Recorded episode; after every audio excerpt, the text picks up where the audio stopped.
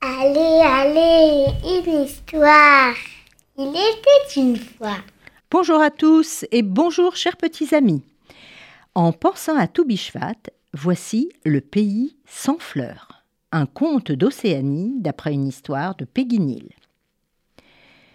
Comme il ne pouvait plus supporter les hommes et leur méchanceté, le plus puissant de tous les sorciers avait décidé de quitter son pays et de se réfugier tout au sommet de la plus haute des plus hautes montagnes. Aussitôt dit, aussitôt fait. Voici qu'un grand malheur s'abattit sur la nature. Toutes les fleurs, celles des bois, celles des prairies, des collines, celles des bords de mer, celles des berges, des rivières, toutes les fleurs moururent instantanément. Du coup, bah, tous les animaux fuirent. Les oiseaux, les papillons, les insectes.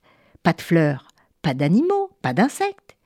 Le pays, jadis si beau et si fleuri, devint un désert, ne laissant aux habitants que leur imagination pour voir des fleurs. Mais les enfants, qui naissaient après, et qui n'avaient jamais connu ces merveilles, ne voulaient pas croire les anciens. Hum, vous nous racontez des histoires. Il n'y a que des étendues grises dans notre pays sans fleurs. Hum, hum, c'est des histoires tout ça.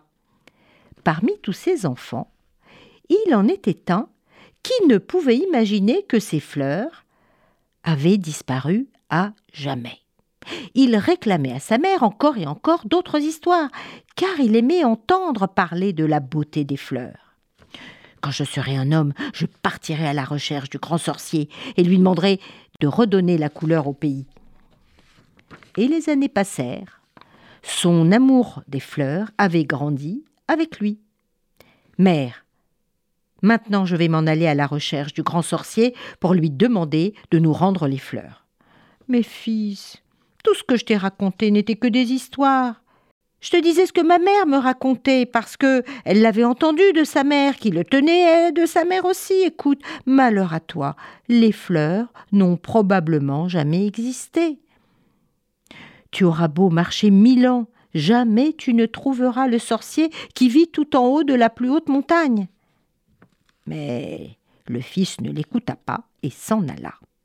Et on disait Ce garçon est fou. Il n'y a que les fous qui croient aux histoires. Le jeune homme marcha longtemps, longtemps, très longtemps, et arriva au pied d'une montagne, si haute que son sommet était invisible. il tourna autour de la montagne, essayant de trouver un chemin. Aucun. Il faudra bien que je découvre un chemin. Le sorcier a dû en prendre un pour atteindre le sommet. Il inspecta avec attention les rochers et finit par découvrir une petite marche, puis une autre, puis une autre, et il se mit à grimper sans jamais regarder en bas pour ne pas voir le vertige. À la fin du premier jour, le sommet de la montagne n'était toujours pas visible, ni le deuxième, ni le troisième. C'est au septième jour seulement qu'il aperçut enfin le sommet. À force de courage et malgré la fatigue, il arriva tout en haut.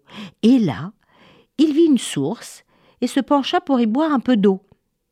Au premier contact de ses lèvres, toute sa fatigue s'évapora, et il se sentit fort et heureux comme jamais dans sa vie. Qu'es-tu venu chercher sur cette montagne? Il se retourna. Il était très courageux, mais il tremblait quand même. Euh, je suis venu pour rencontrer le grand sorcier.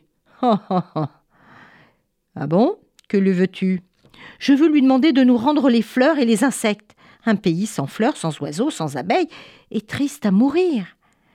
Seule la beauté peut rendre les gens bons. Et je suis certain que dans mon pays, ils cesseraient d'être méchants si le sorcier leur redonnait des fleurs. Alors le jeune homme se sentit soulevé par des mains invisibles. Il fut transporté tout à coup délicatement vers le pays des fleurs éternelles. Les mains invisibles déposèrent sur le sol au milieu d'un tapis de fleurs multicolores. Le jeune homme était émerveillé. Oh, il y en a tant. Elles sont si belles. Et puis, hum, quel délicieux parfum. Sa joie fut si grande qu'il se mit à pleurer. Et la voix lui dit de cueillir quelques fleurs, ses préférées. Et quand il eut les bras chargés, les mains invisibles le reconduisirent doucement au sommet de la montagne. Alors la voix lui dit Rapporte ces fleurs dans ton pays. Désormais, grâce à ta foi, à ton courage, ton pays ne sera plus jamais sans fleurs. Les vents apportera la pluie, qui apportera leur nourriture, et les abeilles reviendront butiner, et elles vous donneront du bon miel.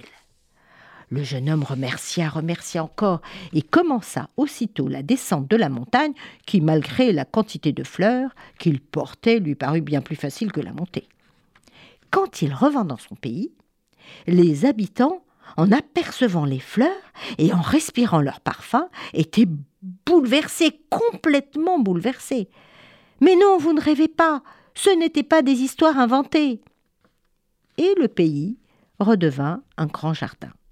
Sur les collines, dans les vallées, près des rivières, dans les bois, dans les champs, partout les fleurs se multiplièrent et les oiseaux revinrent, ainsi que les papillons et tous les insectes, et surtout les abeilles.